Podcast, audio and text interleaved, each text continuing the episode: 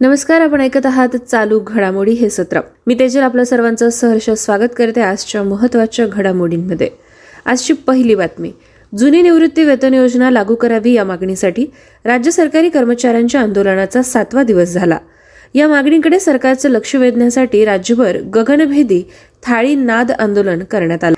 छत्रपती संभाजीनगर जिल्हाधिकारी कार्यालयासमोर कर्मचाऱ्यांनी हे आंदोलन केलं. या आंदोलनाच्या पुढील टप्प्यात काळा दिवस पाळण्यात येणार आहे. यामध्ये सर्व कर्मचारी शिक्षक हे काळे झेंडे घेऊन जिल्हाधिकारी कार्यालयावर आक्रोश मोर्चा काढणार आहेत. पुढील बातमी, देशाच्या G20 अध्यक्षपदाअंतर्गत नागपूर इथं नागरी संस्था अर्थात C20 कार्यगटाच्या पहिल्या बैठकीला सुरुवात होत आहे. 2 दिवस पार पडणाऱ्या या शिखर परिषदेच्या सुरुवातीच्या बैठकीत नागरी संस्था संघटनांचं विचारमंथन होईल. यामध्ये प्रामुख्यानं आरोग्य, पर्यावरणपूरक जीवनशैली, कला आणि हस्तकला यासारख्या मुद्द्यांवर चर्चा केली जाईल. या बैठकीत या ठिकाणी होणाऱ्या चर्चांना पुढे धोरणात्मक प्रस्तावांचं स्वरूप देण्यात येईल आणि ते प्रस्ताव G20 सचिवालयाला प्रदान केले जातील, अशी माहिती C20चे शर्पा डॉक्टर स्वदेश सिंग यांनी नागपुरात पत्रकार परिषदेत दिली. उपमुख्यमंत्री देवेंद्र फडणवीस आणि माता अमृता नंदमयी यांच्या उपस्थितीत या बैठकीचं उद्घाटन झालं. 2 दिवसीय संमेलनात सुमारे 250 प्रतिनिधी आणि 30 वक्ते सहभागी होणार असून हे प्रतिनिधी नागपूरच्या पेंच व्याघ्र प्रकल्पाला भेट देतील. या बैठकीसाठी परदेशी पाहुण्यांचं नागपुरात अत्यंत उत्साहात स्वागत झालं. यानंतरची बातमी, धाराशिव जिल्ह्यातील परंडा इथल्या अतिरिक्त जिल्हा आणि सत्र न्यायालयाचं उच्च न्यायालयाच्या औरंगाबाद खंडपीठाचे न्यायमूर्ती आणि जिल्ह्याचे पालक न्यायमूर्ती अरुण पेडणेकर यांच्या हस्ते उद्घाटन झालं. यावेळी प्रमुख जिल्हा सत्र न्यायाधीश शेंडे तसंच महाराष्ट्र गोवा बार काउन्सिलचे अध्यक्ष ॲडव्होकेट मिलिंद पाटील उपस्थित होते. यावेळी न्यायमूर्ती पेडणेकर यांनी परंडा इथल्या E-प्रणालीच्या न्यायालयीन कामकाजाची पाहणी केली. धाराशिव जिल्ह्यात सर्व न्यायालयात सुरू असलेल्या E-प्रणालीच्या वापराकरिता उपयुक्त असलेल्या E-न्यायालय प्रणाली पुस्तकाचे प्रकाशन मान्यवरांच्या हस्ते करण्यात आलं. पुढील घडामोड, स्वित्झर्लंडच्या युनियन बँकेनं आर्थिक दिवाळखोरीच्या दिशेने वाटचाल करणाऱ्या क्रेडिट स्विस या स्विस बँकेचं अधिग्रहण करण्याचा निर्णय घेतल्याचं स्विस नॅशनल बँकेने स्पष्ट केलं. 2 बँका आणि देशाचे आर्थिक नियामक यांच्यात स्वित्झर्लंड इथं झालेल्या आपत्कालीन चर्चा सप्ताहाच्या अखेरीला ही घोषणा करण्यात आली. आर्थिक बाजारपेठेचा विश्वास कायम ठेवण्यासाठी आणि आर्थिक जोखमीचं व्यवस्थापन करण्यासाठी हा करार महत्त्वाचा असल्याचं स्विस नॅशनल बँकेने म्हटलं. क्रेडिट स्विस आणि स्विस आर्थिक केंद्रावरचा बाजाराचा विश्वास कायम ठेवण्यासाठी आणि मजबूत करण्यासाठी हा सर्वोत्तम उपाय असल्यामुळे स्विस फेडरल काउन्सिल या निर्णयाचं स्वागत करत असल्याचं स्वित्झर्लंडचे राष्ट्राध्यक्ष ॲलेन बर्सेट यांनी म्हटलं आहे. पुढील घडामोड, भारताच्या G20 अध्यक्षपदाअंतर्गत SFWG अर्थात शाश्वत आर्थिक कार्यगटाची दुसरी बैठक राजस्थानमध्ये उदयपूर इथं सुरू झाली. या 3 दिवसीय बैठकीचं यजमानपद भूषवण्यासाठी तलावांचं शहर उदयपूर सज्ज झालं. G20 सदस्य देश, अतिथी देश आणि विविध आंतरराष्ट्रीय संघटनांचे 100 पेक्षा जास्त प्रतिनिधी या बैठकीला उपस्थित होते. उदयपूर इथं पाहुण्यांचं आगमन सुरू झालं. खास मेवाडी पद्धतीनं हे स्वागत झालं. G20च्या अंतर्गत SFWG हा महत्त्वाचा कार्यप्रवाह आहे. जागतिक विकास आणि स्थैर्यासाठी शाश्वत आर्थिक स्रोत सुनिश्चित करणं आणि अधिक हरित, लवचिक आणि सर्वसमावेशक समाज आणि अर्थव्यवस्थांच्या दिशेने संक्रमणाला प्रोत्साहन देणं हे याचं उद्दिष्ट आहे. यानंतरची घडामोड, नवी दिल्लीत आयोजित 2 दिवसांच्या जागतिक पौष्टिक तृणधान्य परिषदेची सांगता झाली. या परिषदेच्या पार्श्वभूमीवर अन्न सुरक्षा आणि मानक प्राधिकरण अर्थात FSSAIनं या विषयाच्या विविध पैलूंवर विचारमंथन सत्राचं आयोजन केलं. आरोग्य आणि कुटुंब कल्याण सचिव राजेश भूषण यांनी यावेळी परिषदेच्या आयोजनाचा उद्देश सांगितला. देशात पूर्वापारपासून तृणधान्यांची लागवड करण्यात येत होती. अलीकडच्या काळात मात्र पौष्टिक तृणधान्यांच्या लागवडीखालील क्षेत्रात घट झाली. लागवडीत घट होण्यामागच्या मूळ कारणाचा शोध घेऊन त्यावर तोडगा काढणे आवश्यक आहे, असं ते म्हणाले. आहारात पौष्टिक तृणधान्यांचा वापर वाढावा या उद्देशाने भारत सरकारतर्फे राबवण्यात येत असलेल्या विविध उपक्रमांमध्ये आहार आणि वैद्यकतज्ञ, धोरणकर्ते, उद्योजक, आंतरराष्ट्रीय वक्ते तसंच अन्य हितधारकांना सहभागी करून घेण्यासाठी ही परिषद आयोजित करण्यात आली होती, असं भूषण यांनी सांगितलं. पुढील बातमी, जपानचे प्रधानमंत्री किशिदा फुमिओ 2 दिवसांच्या भारत भेटीसाठी दिल्ली इथं पोहोचले. केंद्रीय इलेक्ट्रॉनिक्स आणि माहिती तंत्रज्ञान राज्यमंत्री राजीव चंद्रशेखर यांनी त्यांचं स्वागत केलं. आपल्या प्रधानमंत्री पदाच्या कार्यकाळात त्यांची ही दुसरी भारत भेट आहे. जपानच्या प्रधानमंत्र्यांनी राजघाट इथं महात्मा गांधी यांच्या स्मृतीस्थळाला भेट देऊन पुष्पांजली अर्पण केली. आपल्या दौऱ्यात ते प्रधानमंत्री नरेंद्र मोदी यांची भेट घेतील. या बैठकीत दोनही पक्ष परस्पर हिताच्या द्विपक्षीय आणि प्रादेशिक मुद्द्यांवर चर्चा करतील. भारत आणि जपान G20 तसंच G7चं अध्यक्षपद भूषवत असल्याच्या पार्श्वभूमीवर दोनही देशांच्या प्रधानमंत्र्यांची भेट होत आहे. G20 आणि G7च्या माध्यमातून अन्न आणि आरोग्य सुरक्षा, ऊर्जा संक्रमण आणि आर्थिक सुरक्षा यासह महत्त्वाच्या जागतिक समस्यांवर दोनही देशांना एकत्रितपणे काम कसं करता येईल यावर चर्चा करण्याची आणि परस्पर सहकार्याची संधी किशिदा फुमिओ यांच्या भारत भेटीमुळे मिळणार आहे. भारत जपान संबंधांना 2014 मध्ये विशेष धोरणात्मक आणि जागतिक भागीदारीचा दर्जा देण्यात आला असून संरक्षण आणि सुरक्षा, व्यापार आणि गुंतवणूक, विज्ञान आणि तंत्रज्ञान, शिक्षण आणि आरोग्य सेवा यासारख्या व्यापक क्षेत्रांचा यामध्ये समावेश आहे. पुढील बातमी. नवी दिल्ली इथं सुरू असलेल्या IBA जागतिक महिला मुष्टियुद्ध स्पर्धा 2023 मध्ये भारताची साक्षी चौधरी आणि कझाकिस्तानची उराकबायेवा झाझिरा यांच्यात सामना झाला. 50 ते 52 किलो वजनी गटाच्या स्पर्धेत या दोनही खेळाडूंमध्ये लढत झाली. 50 किलो वजनी गटाच्या स्पर्धेत भारताच्या निकहत झरीनं अल्जेरियाच्या बोर आलाम रुमायसचा पराभव करून उपउपांत्य फेरीत आपलं स्थान पक्क केलं. यानंतरची घडामोड.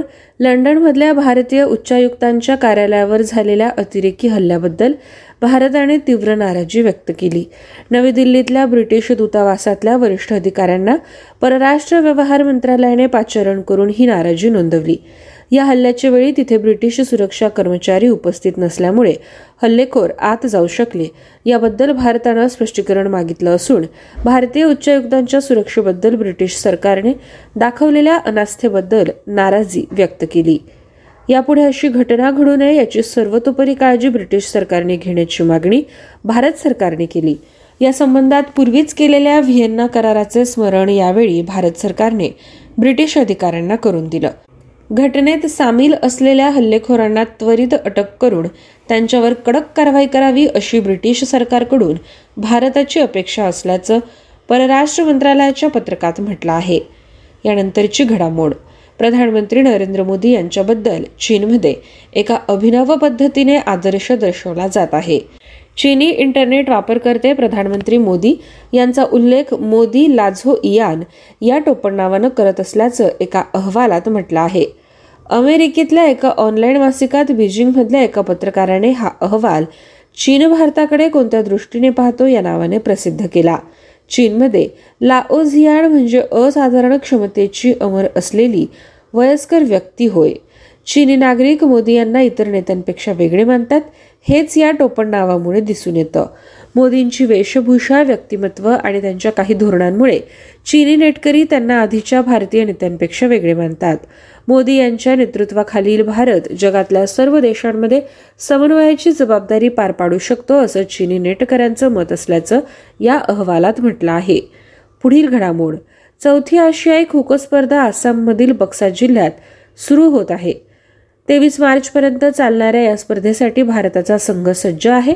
या स्पर्धेत नेपाळ, भूतान, बांगलादेश, मलेशिया, इराण, दक्षिण कोरिया, श्रीलंका आणि इंडोनेशिया असे 9 संघ सहभागी होणार आहेत.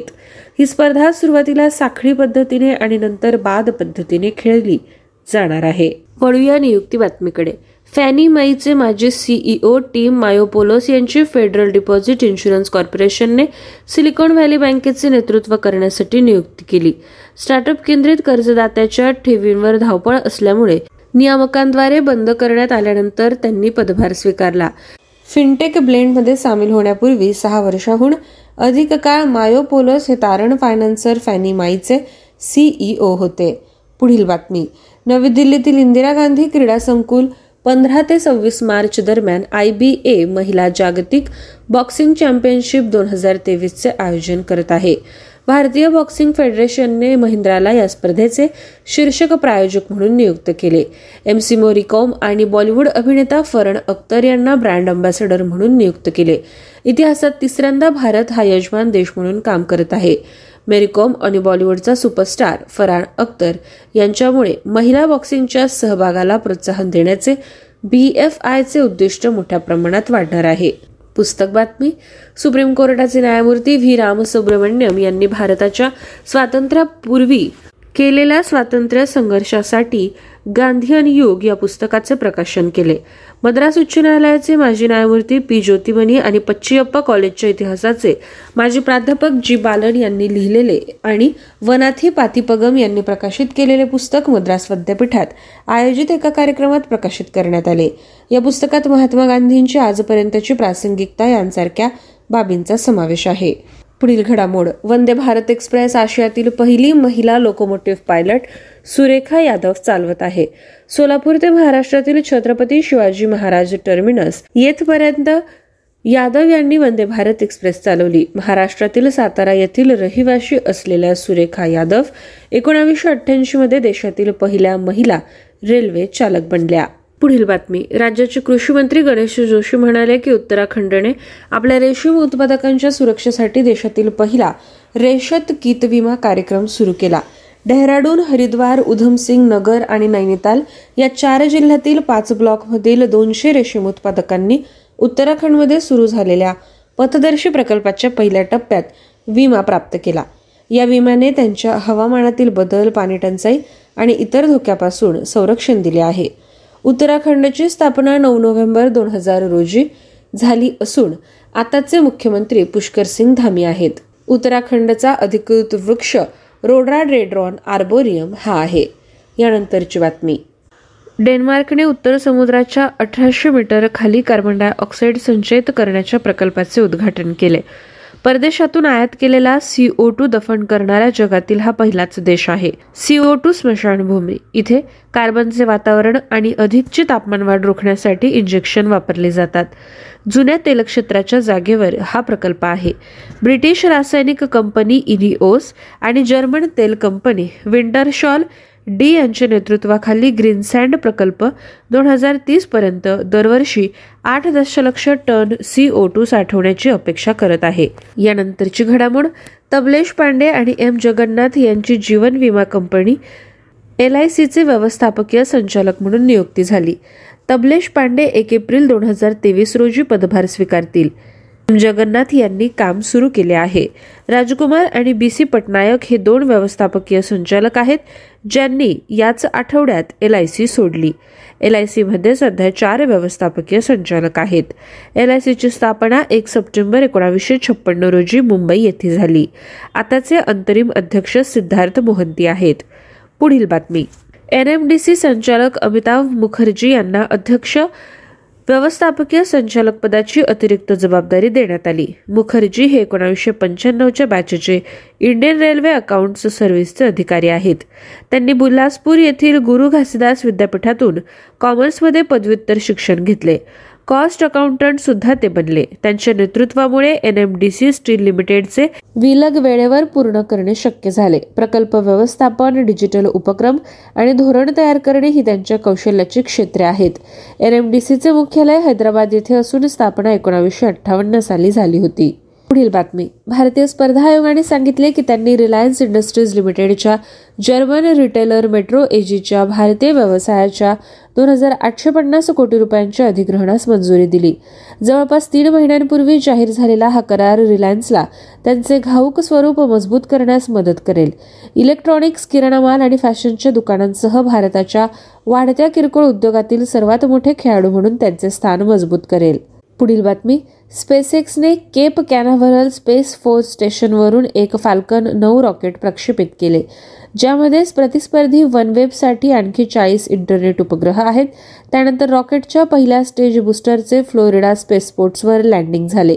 मिशन स्पेसएक्सचे वर्षातील एकूण 16वे फ्लाईट OneWeb साठी 3रे आणि अंतिम नियोजित समर्पित फाल्कन 9 प्रक्षेपित झाले. पुढील बातमी. उत्तराखंड सरकारने राज्य सरकारच्या पदांवर राज्य प्रचारकांसाठी 10% क्षैतिज आरक्षण मंजूर केले. मुख्यमंत्री पुष्कर सिंग धामी यांच्या निर्देशानुसार भारी रिसेन येथे झालेल्या मंत्रिमंडळाच्या बैठकीत हा निर्णय झाला. राज्यत्वाच्या कार्यकर्त्यांना आरक्षण देण्याच्या निर्णयाला महत्त्व आहे, कारण राज्यपालांनी यापूर्वी राज्यत्वाच्या कार्यकर्त्यांना 10% आरक्षण देणारे विधेयक पारित केले. गेल्या 12 वर्षापासून राज्यातील कार्यकर्त्यांना सरकारी नोकरीत आरक्षणाचा लाभ मिळत नाही. आमदार स्थानिक क्षेत्र विकास निधी 3,75,00,000 वार्षिक 5 कोटी करण्याच्या प्रस्तावाला मंत्रिमंडळाकडून मंजुरी मिळाली. पुढील घडामोड. हवामान उद्योजिका श्रेया घोडावत यांची शी चेंजेस क्लायमेटसाठी भारताची राजदूत म्हणून नियुक्ती झाली. ही एक जागतिक मोहीम आहे जी केवळ हवामान कृतीला गती देण्यासाठी महिलांच्या महत्त्वाच्या भूमिकेबद्दल जागरूकता निर्माण करते. आंतरराष्ट्रीय महिला दिनानिमित्त जागतिक नानफा संस्थेने शी चेंजेस क्लायमेट या नवीन मोहिमेचे अनावरण केले, ज्याचे उद्दिष्ट हवामान बदलांच्या परिणामांबाबत महिलांचा आवाज वाढवण्याच्या उद्देशाने एम्ब्रेस इक्विटी या नावाचा आहे. पुढील बातमी. अमेरिकेच्या सिनेट समितीने एरिक गारसेट्टी यांची भारतातील अमेरिकेचे नवीन राजदूत म्हणून नियुक्ती जाहीर केली. सुमारे 2 वर्षांपूर्वी राष्ट्राध्यक्ष जो बायडन यांनी नामनिर्देशित केले असूनही गारसेट्टी यांची नियुक्ती आतापर्यंत प्रलंबित होती. एरिक गारसेट्टी यांनी सलग 4 वेळा लॉस एंजेलिसच्या सिटी काउन्सिलचे अध्यक्ष म्हणून काम केले. ते अध्यक्ष बायडन यांच्या जवळचे परिचित म्हणून ओळखले जातात. पुढील घडामोड.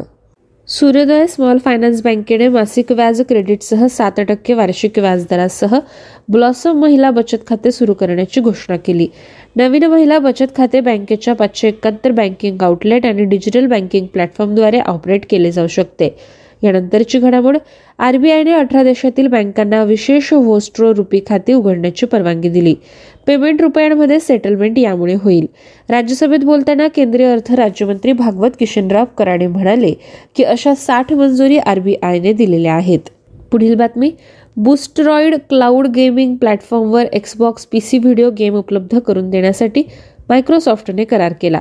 US टेक जायंटने सांगितले की 10 वर्षाच्या करारात लोकप्रिय कॉल ऑफ ड्युटी फ्रँचायझीसारख्या ॲक्टिव्हिजन ब्लिझार्ड टायटल्सचा समावेश असेल. पुढील बातमी. स्टॉकहोम इंटरनॅशनल पीस रिसर्च इन्स्टिट्यूटच्या अभ्यासानुसार 2013 ते 2017 आणि 2018 ते 2022 दरम्यान शस्त्रास्त्र खरेदीत 11% घट होऊन भारत अजूनही लष्करी उपकरणांचा जगातील सर्वात मोठा आयातदार आहे. भारताने संरक्षण उत्पादन क्षेत्रात स्वावलंबी होण्यासाठी आपले प्रयत्न तीव्र केले असताना हा अहवाल जाहीर करण्यात आला. यावर्षीच्या संरक्षण अर्थसंकल्पात देशाअंतर्गत खरेदीसाठी सुमारे 1,00,000 कोटी रुपयांचा समावेश करण्यात आला, तर या आधीच्या 3 वर्षात 84,598 कोटी रुपये, 70,221 कोटी रुपये आणि 51,000 कोटी रुपये होते. विद्यार्थ्यांनो, आज अशा पद्धतीने आपण चालू घडामोडींचा आढावा घेतलेला आहे. पुन्हा भेटूया पुढील सत्रात. धन्यवाद. Hello listeners and welcome to our English language programme daily current affairs quiz. This is your RJ Priyanka, and without any further delay, we begin our today's episode with our very first question. So the first question for today's quiz is, as per the annual World Air Quality Report by IQAir, what is the rank of India among countries with the worst air quality index? The correct answer for the question is C8. India has ranked 8th in the list of countries with the worst air quality index and 12 out of the 15 most polluted cities in Central and South Asia are in India, according to the annual World Air Quality Report released by Swiss Air Quality Technology Company IQAir. Now let's move forward to question number 2. To manufacture fighter plane wings in India, which of the following company has signed an MOU with Lockheed Martin Corporation? The correct answer for the question is A, Tata Group. Tata Group has signed an MOU with Lockheed Martin for fighter plane wings production in India. The Memorandum of Understanding MOU stated the production of 29 fighter wing shipsets with an option of additional shipsets. The deliveries will start in 2025. Now let's move forward to question number 3. Who among the following was appointed as the MD and CEO of Tech Mahindra Limited? The correct answer for the question is B, Mohit Joshi. Infosys Senior Executive Mohit Joshi will be the new Managing Director and Chief Executive Officer of Tech Mahindra. He will replace C.P. Gurnani, who is set to retire in December. Now let's move forward to question number 4. Which of the following mutual fund company has rebranded itself as Bandhan Mutual Fund? The correct answer for the question is C. IDFC Mutual Fund. IDFC Mutual Fund has rebranded itself as Bandhan Mutual Fund from March 13.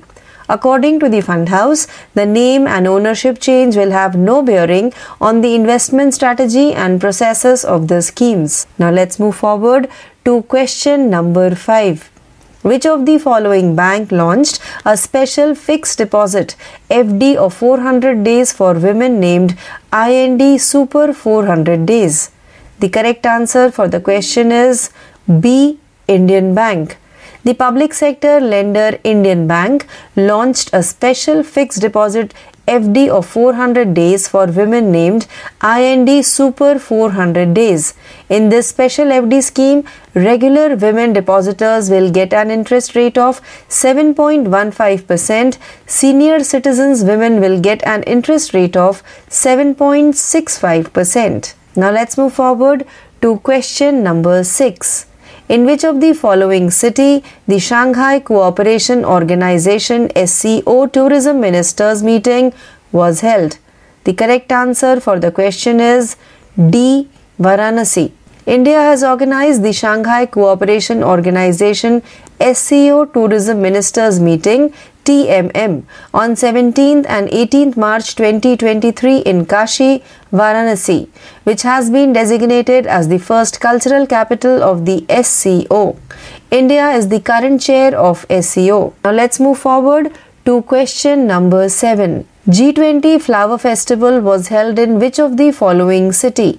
The correct answer for the question is D. New Delhi. A two-day flower festival which saw the participation of several G20 nations was held at Central Park, Connaught Place, New Delhi. The flower festival was inaugurated by Union Minister of Labour and Employment, Bhupender Yadav. Now let's move forward to question number 8. Who among the following was appointed as the independent director of the Satluj Jal Vidyut Nigam? The correct answer for the question is C. Shashikant Jagannath Wani. State-owned power producer Satluj Jal Vidyut Nigam Limited said the Power Ministry has appointed Shashikant Jagannath Wani as the independent director of the company with effect from 13 March 2023 for a period of 3 years or until further orders, whichever is earlier. Now let's move forward to question number 9. Ashley Gardner of which of the following country won the ICC Women's Player of the Month award for the month of February?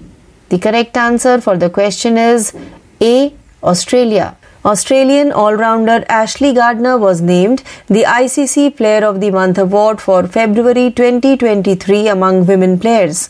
Ashley Gardner was the catalyst behind Australia's success in the recently concluded ICC Women's T20 World Cup in South Africa. Now let's move forward to the 10th and last question of today's quiz.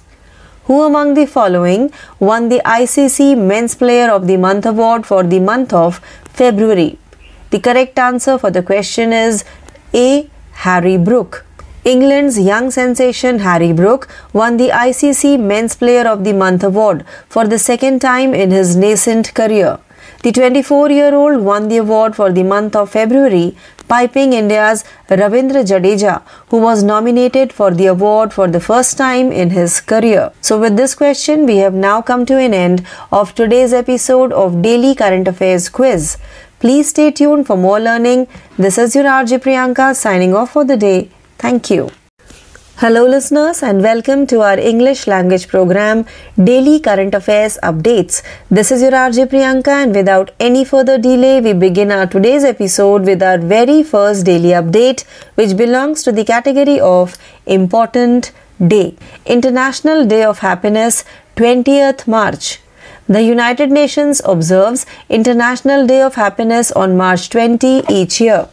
The International Day of Happiness aims to raise awareness about the importance of happiness in one's life and the overall impact it can have on one's well-being. On July 12, 2012, the United Nations General Assembly declared March 20 as International Day of Happiness, recognizing the importance of happiness and well-being as common aims and ambitions in the lives of people worldwide. The theme for International Day of Happiness 2023 is Be Mindful, Be Grateful, Be Kind. Now let's move forward to our second daily update, which belongs to the category of Important Day. World Oral Health Day, 20th March. Every year on March 20th, the World Oral Health Day is observed to raise awareness about oral health by promoting oral hygiene, reducing risk factors for oral diseases, and increasing access to oral health services.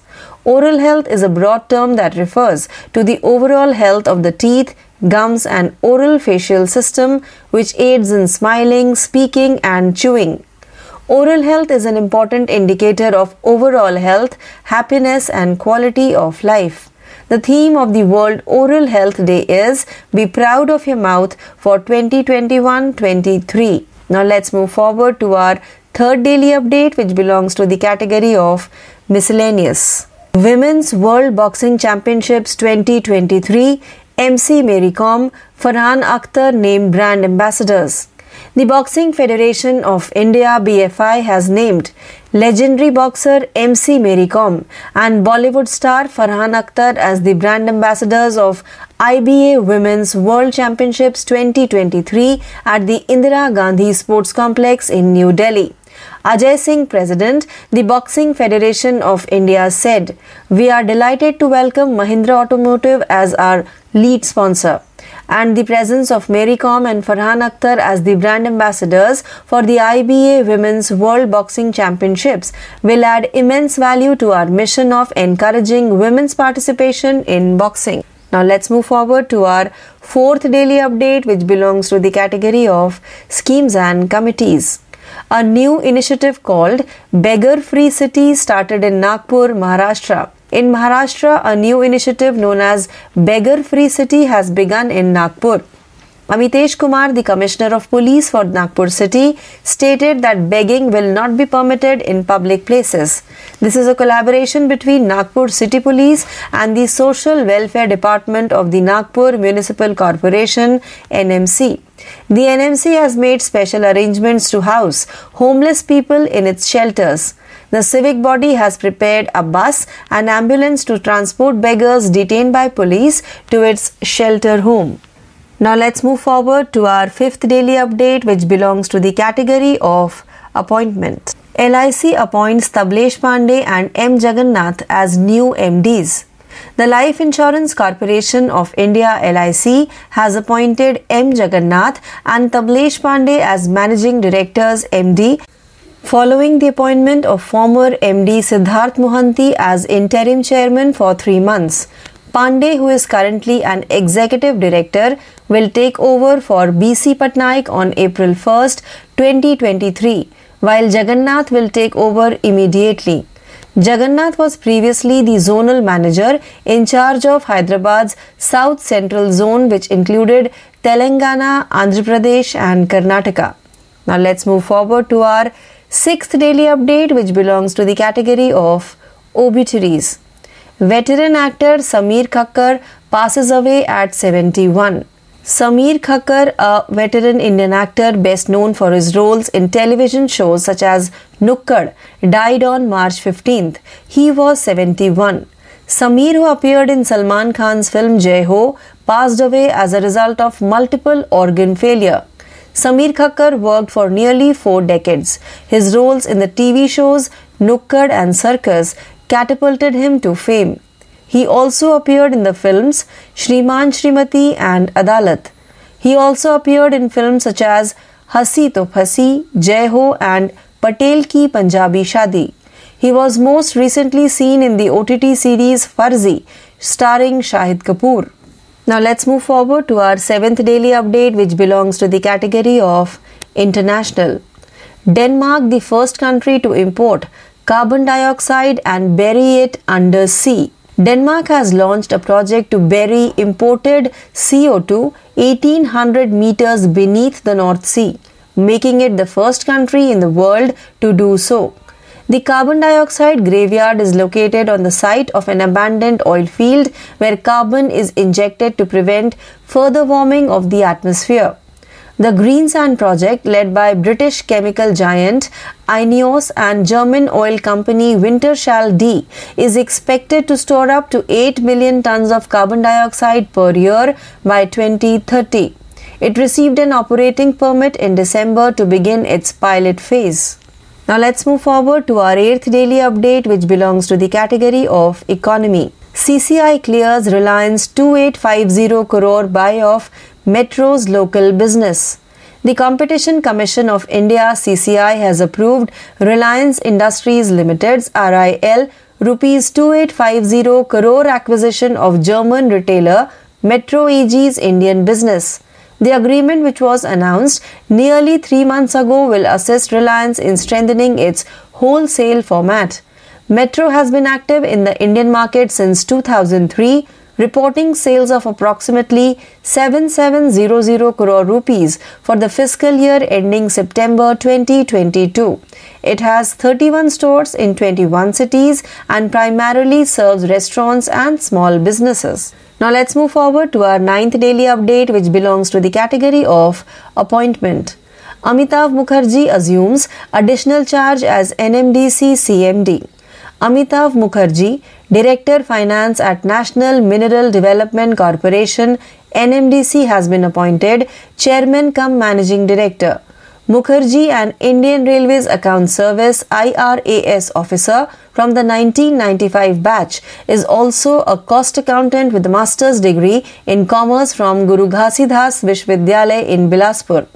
Under his direction, the demerger of NMDC Steel Limited from NMDC Limited was completed on time. His areas of expertise include project management, digital initiatives, and policy formulation. Now let's move forward to the 10th and last daily update for today, which belongs to the category of Rank and Report. India, 8th most polluted country in the world, Swiss firm IQ Air report. According to the World Air Quality Report released by the Swiss firm IQ Air, India is the world's 8th most polluted country in 2022, down from 5th the previous year. According to the data, the PM 2.5 level of the most polluted Indian cities stands at 53.3. The two Indian cities in the top 10 most polluted cities are Bhiwadi on Delhi's outskirts with pollution levels of 92.7 and Delhi with pollution levels of 92.6. The concentration of lung-damaging airborne particle known as PM 2.5 is used by IQ Air to determine air quality levels. So with this update, we have now come to an end of today's episode of Daily Current Affairs Updates. Please stay tuned for more learning. This is your RJ Priyanka signing off for the day. Thank you. नमस्कार प्यारे दोस्तों, आप सुन रहे daily current affairs update Hindi भाषा का यह कार्यक्रम। मैं आरजे उद्धव आप सभी का आज के कार्यक्रम में तहे दिल से स्वागत करता हूँ। चलिए बिना देरी किए हुए बढ़ते हैं आज के daily current affairs update Hindi भाषा के कार्यक्रम की ओर। आज की पहली अपडेट है महत्वपूर्ण दिन के बारे में। अंतर्राष्ट्रीय कृषि दिवस 20 मार्च को मनाया गया। हर साल 20 मार्च को संयुक्त राष्ट्र अंतर्राष्ट्रीय कृषि दिवस मनाता है। अंतर्राष्ट्रीय कृषि दिवस का उद्देश्य किसी के जीवन में खुशी के मूल्य और किसी व्यक्ति की भलाई पर इसके समग्र प्रभाव के बारे में जागरूकता बढ़ाना है। 12 जुलाई 2012 को संयुक्त राष्ट्र महासभा ने 20 मार्च को अंतर्राष्ट्रीय खुशी दिवस के रूप में घोषित किया, जिसमें दुनिया भर के लोगों के जीवन में सामान्य उद्देश्यों और महत्वाकांक्षाओं के रूप में खुशी और कल्याण के महत्व को मान्यता दी गई। अंतर्राष्ट्रीय खुशी दिवस 2023 का विषय be mindful be grateful be kind है। बढ़ते हैं अगले अपडेट की ओर। ये अपडेट है विश्व मौखिक स्वास्थ्य दिवस 20 मार्च को मनाया गया। मौखिक स्वास्थ्य को बढ़ावा देकर मौखिक रोगों के लिए जिम्मेदार विभिन्न जोखिम कारकों को कम करके और मौखिक स्वास्थ्य सेवाओं तक पहुंचकर मौखिक स्वास्थ्य के बारे में जागरूकता बढ़ाने के लिए हर साल 20 मार्च को विश्व मौखिक स्वास्थ्य दिवस मनाया जाता है। मौखिक स्वास्थ्य एक व्यापक शब्द है जो दांतों, मसूड़ों और पूरे मौखिक चेहरे की प्रणाली के स्वास्थ्य को संदर्भित करता है, जो मुस्कुराने, बोलने और आने में मदद करता है। मौखिक स्वास्थ्य समग्र स्वास्थ्य, कल्याण और जीवन की गुणवत्ता के लिए एक महत्वपूर्ण पैरामीटर है। 2021 और 2023 के लिए वैश्विक मौखिक स्वास्थ्य दिवस का विषय अपने मुख स्वास्थ्य पर गर्व करें इतना है। बढ़ते हैं अगले अपडेट है विविधता के बारे में। महिला विश्व मुक्केबाजी चैंपियनशिप 2023 एमसी मैरी कॉम और फरहान अख्तर को ब्रांड एम्बेसडर बनाया गया। भारतीय मुक्केबाजी महासंघ ने दिग्गज मुक्केबाजी एमसी मैरी कॉम और बॉलीवुड स्टार फरहान अख्तर को नई दिल्ली के इंदिरा गांधी स्पोर्ट्स कॉम्प्लेक्स में IBA महिला विश्व चैंपियनशिप 2023 के ब्रांड एम्बेसडर के रूप में नामित किया है। भारतीय मुक्केबाजी महासंघ के अध्यक्ष अजय सिंह ने कहा, हम महिंद्रा ऑटोमोटिव का अपने प्रमुख प्रायोजक के रूप में स्वागत करते हुए खुश है। IBA महिला विश्व मुक्केबाजी चैंपियनशिप के ब्रांड एम्बेसडर के रूप में मेरी कॉम और फरहान अख्तर की उपस्थिति मुक्केबाजी में महिलाओं की भागीदारी को प्रोत्साहित करने के हमारे मिशन में बहुत मूल्य जोड़ेगी। अगली अपडेट योजनाओं के बारे में। नागपुर महानगर पालिका, नागपुर महाराष्ट्र में भिखारी मुक्त शहर नामक एक नई पहल शुरू की गई। महाराष्ट्र के नागपुर में भिखारी मुक्त शहर नामक एक नई पहल शुरू की गई है। नागपुर शहर के पुलिस आयुक्त अमितेश कुमार ने कहा कि वे इसे सख्ती से लागू करेंगे और सार्वजनिक स्थानों पर भीख मांगने की अनुमति नहीं दी जाएगी। यह नागपुर सिटी पुलिस और नागपुर नगर निगम के सामाजिक कल्याण विभाग का संयुक्त उद्यम है। NMC ने अपने स्वामित्व वाले आश्रय में बेघर लोगों को समायोजित करने के लिए विशेष व्यवस्था की है। नगर निकाय ने पुलिस अभियान में पकड़े गए भिखारियों को अपने आश्रय गृह में स्थानांतरित करने के लिए एक बस और एक एम्बुलेंस तैयार रखी है। अगली अपडेट है नियुक्ति के बारे में। LIC ने तबलेश पांडे और M जगन्नाथ को नया MD नियुक्त किया। भारतीय जीवन बीमा निगम LIC ने M जगन्नाथ और तबलेश पांडे को प्रबंध निदेशक के रूप में पदोन्नत किया है, क्योंकि पूर्व MD सिद्धार्थ मोहंती को 3 महीने की अवधि के लिए अंतरिम अध्यक्ष के रूप में नियुक्त किया गया था। पांडे, जो वर्तमान में एक कार्यकारी निदेशक है, 1 अप्रैल 2023 से BC पटनायक की जगह लेंगे, जबकि जगन्नाथ तुरंत प्रभावी रूप से कार्यभार संभालेंगे। जगन्नाथ इससे पहले दक्षिण मध्य क्षेत्र हैदराबाद के जोन मैनेजर प्रभारी थे, जिसमें तेलंगाना, आंध्र प्रदेश और कर्नाटक भी शामिल है। अगली अपडेट है निधन के बारे में। दिग्गज अभिनेता समीर साखर का 71 साल की उम्र में निधन हो गया। नुक्कड़ जैसे TV शो में अपनी भूमिकाओं के लिए जाने वाले अनुभवी भारतीय अभिनेता समीर खाकर का 15 मार्च को निधन हो गया है। वह 71 वर्ष के थे। सलमान खान की फिल्म जय हो में नजर आ चुके समीर की मल्टीपल ऑर्गन फेलियर की वजह से मौत हो गई थी। समीर खाकर का करियर लगभग 4 दशकों तक चला। उन्होंने TV शो नुक्कड़ और सर्कस में अपनी भूमिकाओं से प्रसिद्धि हासिल की। श्रीमान, श्रीमती और अदालत में भी दिखाया गया था। उन्होंने हंसी तो फंसी, जय हो, पटेल की पंजाब शादी और सहित फिल्मों में भी महत्वपूर्ण भूमिकाएं निभाई है। अभी हाल ही में उन्हें Shahid Kapoor starter OTT series फर्जी में देखा गया था। अगली अपडेट है अंतर्राष्ट्रीय के बारे में। डेनमार्क CO2 आयात करने और इसे समुद्र के नीचे दफनाने वाला पहला देश बना। डेनमार्क ने उत्तरी सागर के नीचे 1800 मीटर कार्बन डाइऑक्साइड को स्टोर करने के लिए एक परियोजना का उद्घाटन किया है, जो विदेशों से आयातित CO2 को दफनाने वाला दुनिया का पहला देश है। CO2 दफनाने का स्थान जहां वातावरण के आगे गर्म होने से रोकने के लिए कार्बन इंजेक्ट किया जाता है, एक परित्यक्त तेल क्षेत्र की साइट पर है। ब्रिटिश रासायनिक दिग्गज इनियोस और जर्मन तेल कंपनी विंटरशील डिया के नेतृत्व में ग्रीनसैंड परियोजना में 2023 तक प्रतिवर्ष 8 मिलियन टन CO2 स्टोर करने की उम्मीद है। दिसंबर में इसे अपने पायलट चरण को शुरू करने के लिए एक ऑपरेटिंग परमिट मिला। अगली अपडेट है अर्थव्यवस्था के बारे में। सीसीआई ने रिलायंस की 2850 करोड़ रुपए के मेट्रो लोकल बिजनेस के अधिग्रहण की मंजूरी दी। भारतीय प्रतिस्पर्धा आयोग ने कहा कि उनसे रिलायंस इंडस्ट्रीज लिमिटेड के जर्मन रिलेटर मेट्रो एजी के भारतीय कारोबार के 2850 करोड़ रुपए के अधिग्रहण को मंजूरी दे दी गई है। करीब 3 महीने पहले घोषित इस सौदे से रिलायंस को अपने थोक प्रारूप को मजबूत करने में मदद मिलेगी। मेट्रो 2003 से भारतीय बाजार में सक्रिय है और सितंबर 2022 को समाप्त वित्त वर्ष के लिए लगभग 7,700 करोड़ रुपए की बिक्री दर्ज की गई है। यह 21 शहरों में 31 स्टोर संचालित करता है और ज्यादातर रेस्तरां में और छोटे व्यवसायों के लिए आपूर्ति करता है। अगली अपडेट है नियुक्ति के बारे में। अमिताभ मुखर्जी ने एनएमडीसी के सीएमडी के रूप में आंतरिक प्रभार संभाला।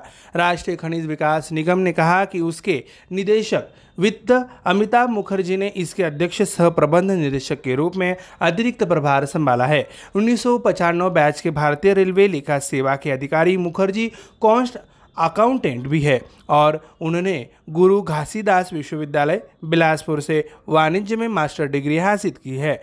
उनके नेतृत्व में एनएमडीसी लिमिटेड से एनएमडीसी स्टील लिमिटेड के होने का काम संयमबद्ध तरीके से पूरा किया गया। परियोजना प्रबंधन, डिजिटल पहल और नीति निर्माण उनकी विशेषता है। बढ़ते हैं, अगली अपडेट है रैंक और रिपोर्ट की ओर। भारत दुनिया का 8वां सबसे प्रदूषित देश स्विस फ्रॉम आईक्यू एयर की रिपोर्ट में कहा गया। स्विस फ्रॉम आईक्यू एयर ने वर्ल्ड एयर इक्वालिटी रिपोर्ट जारी की है, जिसमें कहा गया कि भारत 2022 में दुनिया का 8वां सबसे प्रदूषित देश है, जो पिछले साल 5वें स्थान से नीचे है। आंकड़ों के अनुसार सबसे प्रदूषित भारतीय शहरों में 2.5 का स्तर 53.3 है। दुनिया के सबसे प्रदूषित शहर की रैंकिंग में 2 भारतीय शहर है, भिवाड़ी दिल्ली के बाहरी इलाके में, जिसके प्रदूषण का स्तर 52.7 था और दिल्ली 92.6 पर करीब थी। आईक्यू एयर फेफड़ों को नुकसान पहुंचाने वाले वायुजनित कणों की सांद्रता के आधार पर वायु गुणवत्ता के स्तर को मापता है, जिसे पीएम 2.5 के रूप में जाना जाता है। प्यारे दोस्तों, हमारा daily current affairs update Hindi भाषा का यह कार्यक्रम यहीं पे समाप्त होता है। मैं आरजे उद्धव आप सभी से लेता हुई इजाजत। तब तक के लिए ऐसे ही बने रहिए और सुनते रहिए हमारा प्यारा radio MPSC Guru, spreading the knowledge, powered by Spectrum Academy. धन्यवाद। नमस्कार प्यारे दोस्तों, आप कैसे हैं? आप कुशल मंगल हो गए, इसी कामना के साथ बढ़ते हैं आज के कार्यक्रम की ओर। मैं आरजे उद्धव आप सभी का स्वागत करता हूँ आज के daily current affairs quiz Hindi भाषा के कार्यक्रम में। चलिए बढ़ते हैं आज के सवाल जवाब की ओर। आज का पहला सवाल है, आईक्यू एयर की वार्षिक विश्व वायु गुणवत्ता रिपोर्ट के अनुसार सबसे खराब वायु गुणवत्तांक वाले देशों में भारत की रैंक क्या है? इसका सही उत्तर है, स्विस वायु गुणवत्ता प्रौद्योगिकी कंपनी आईक्यू एयर द्वारा जारी वार्षिक विश्व वायु गुणवत्ता रिपोर्ट के अनुसार भारत के सबसे खराब वायु गुणवत्ता सूचकांक वाले देशों की सूची में 8वें स्थान पर है और मध्य और दक्षिण एशिया के 15 सबसे प्रदूषित शहरों में से 12 भारत में है। बढ़ते हैं अगले सवाल की ओर। भारत में लड़ाकू विमान विंग के निर्माण के लिए निम्नलिखित में से किस कंपनी ने लॉकहीड मार्टिन कॉरपोरेशन के साथ एक समझौता ज्ञापन पर हस्ताक्षर किए हैं? इसका सही उत्तर है, टाटा समूह ने भारत में लड़ाकू विमान विंग के उत्पादन के लिए लॉकहीड मार्टिन के साथ एक नए समझौते पर ज्ञापन पर हस्ताक्षर किए हैं। समझौता ज्ञापन में अतिरिक्त जहाज़ों के विकल्प के साथ 29 लड़ाकू विंग जहाज़ों के उत्पादन का उल्लेख किया गया है। इसकी डिलीवरी 2025 में शुरू होगी। बढ़ते हैं अगले सवाल की ओर। निम्नलिखित में से किसे टेक महिंद्रा लिमिटेड के एमडी और सीईओ के रूप में नियुक्त किया गया था? इसका सही उत्तर है, इन्फोसिस के वरिष्ठ कार्यकारी मोहित जोशी टेक महिंद्रा के नए प्रबंध निदेशक और मुख्य कार्यकारी अधिकारी होंगे। वह सीपी गुररानी की जगह लेंगे, जो दिसंबर में सेवानिवृत्त होने वाले हैं। अगला सवाल है, निम्नलिखित में से किस म्यूचुअल फंड कंपनी ने खुद को बंधन म्यूचुअल फंड के रूप में रिब्रांड किया है? इसका सही जवाब है, IDFC म्यूचुअल फंड ने 13 मार्च से खुद को बंधन म्यूचुअल फंड के रूप में रीब्रांड किया है। फंड हाउस के मुताबिक नाम और मालिकाना हक में बदलाव का निवेश रणनीति और योजनाओं की प्रक्रियाओं पर कोई असर नहीं पड़ेगा। अगला सवाल है, निम्नलिखित में से किस बैंक ने महिलाओं के लिए I&D सुपर 400 डेज नामक 400 दिनों की एक विशेष सावधि जमा यानी एफडी शुरू की है? इसका सही उत्तर है सार्वजनिक क्षेत्र की ऋणदाता इंडियन बैंक ने महिलाओं के लिए I&D सुपर 400 यानी 400 डेज नामक 400 दिनों की विशेष सावधि जमा शुरू की। इस विशेष FD योजना में नियमित महिलाओं जमाकर्ताओं को 7.15% की ब्याज दर, वरिष्ठ नागरिक महिला को 7.65% की ब्याज दर मिलेगी। अगला सवाल है, निम्नलिखित में से किस शहर में शंघाई सहयोग संगठन के पर्यटन मंत्रियों की बैठक आयोजित की गई थी? सही उत्तर है भारत ने 17 से 18 मार्च 2023 की यानी वाराणसी में शंघाई सहयोग संगठन के पर्यटन मंत्रियों की बैठक का आयोजन किया है, जिसे SCO की पहली सांस्कृतिक राजधानी के रूप में नामित किया गया है। भारत SCO का वर्तमान अध्यक्ष है। अगला सवाल है, G20 फूल महोत्सव निम्नलिखित में से किस शहर में आयोजित किया गया था? सही उत्तर है नई दिल्ली के कैनॉट प्लेस के सेंट्रल पार्क में 2 दिवसीय फूल महोत्सव आयोजित किया गया, जिसमें कई G20 देशों की भागीदारी देखी गई। फूल महोत्सव का उद्घाटन केंद्रीय श्रम एवं रोजगार मंत्री भूपेंद्र यादव ने किया था। यह अगले सवाल की ओर, निम्नलिखित में से किसे सतलुज जल विद्युत निगम के स्वतंत्र निदेशक के रूप में नियुक्त किया गया था? इसका सही उत्तर है राज्य के स्वामित्व वाली बिजली उत्पादक सतलुज जल विद्युत निगम लिमिटेड ने कहा कि बिजली मंत्रालय के शशिकांत जगन्नाथ वाणी को 13 मार्च 2023 से 3 साल के अवधि के लिए या अगले आदेश तक जो भी हो उससे पहले कंपनी का स्वतंत्र निदेशक नियुक्त किया है। अगला प्रश्न है, किस निम्नलिखित देश के एशले गार्डनर ने फरवरी के महीने के लिए ICC महिला प्लेयर ऑफ द मंथ पुरस्कार जीता? सही उत्तर है ऑस्ट्रेलियाई ऑलराउंडर एशले गार्डनर को महिला खिलाड़ियों के बीच फरवरी 2023 के लिए ICC player of the month पुरस्कार नामित किया गया था। दक्षिण अफ्रीकी में हाल ही में संपन्न ICC महिला T20 विश्व कप में ऑस्ट्रेलिया की सफलता के पीछे एशले गार्डनर का महत्वपूर्ण योगदान था। बढ़ते हैं अगले सवाल की ओर, निम्नलिखित में से किसने फरवरी महीने के लिए ICC men's player of the month पुरस्कार जीता? सही उत्तर है इंग्लैंड के युवा खिलाड़ी हैरी बुक ने अपने छोटे से करियर में दूसरी बार ICC men's player of the month का पुरस्कार जीता है। इस 24 वर्षीय खिलाड़ी ने फरवरी महीने के लिए यह पुरस्कार जीता। उन्होंने भारत के रविंद्र जडेजा को पीछे छोड़ दिया, जिन्हें उनकी करियर में पहली बार इस पुरस्कार के लिए नामांकित किया गया था। प्यारे दोस्तों, हमारा daily current affairs quiz Hindi भाषा का यह कार्यक्रम यहीं पे समाप्त होने जा रहा है। मैं आरजे उद्धव आप सभी से लेता हुई इजाजत। तब तक के लिए कहीं ना जाइए और सुनते रहिए और भी नए नए कार्यक्रम radio MPSC Guru, spreading the knowledge, powered by Spectrum Academy पर। धन्यवाद।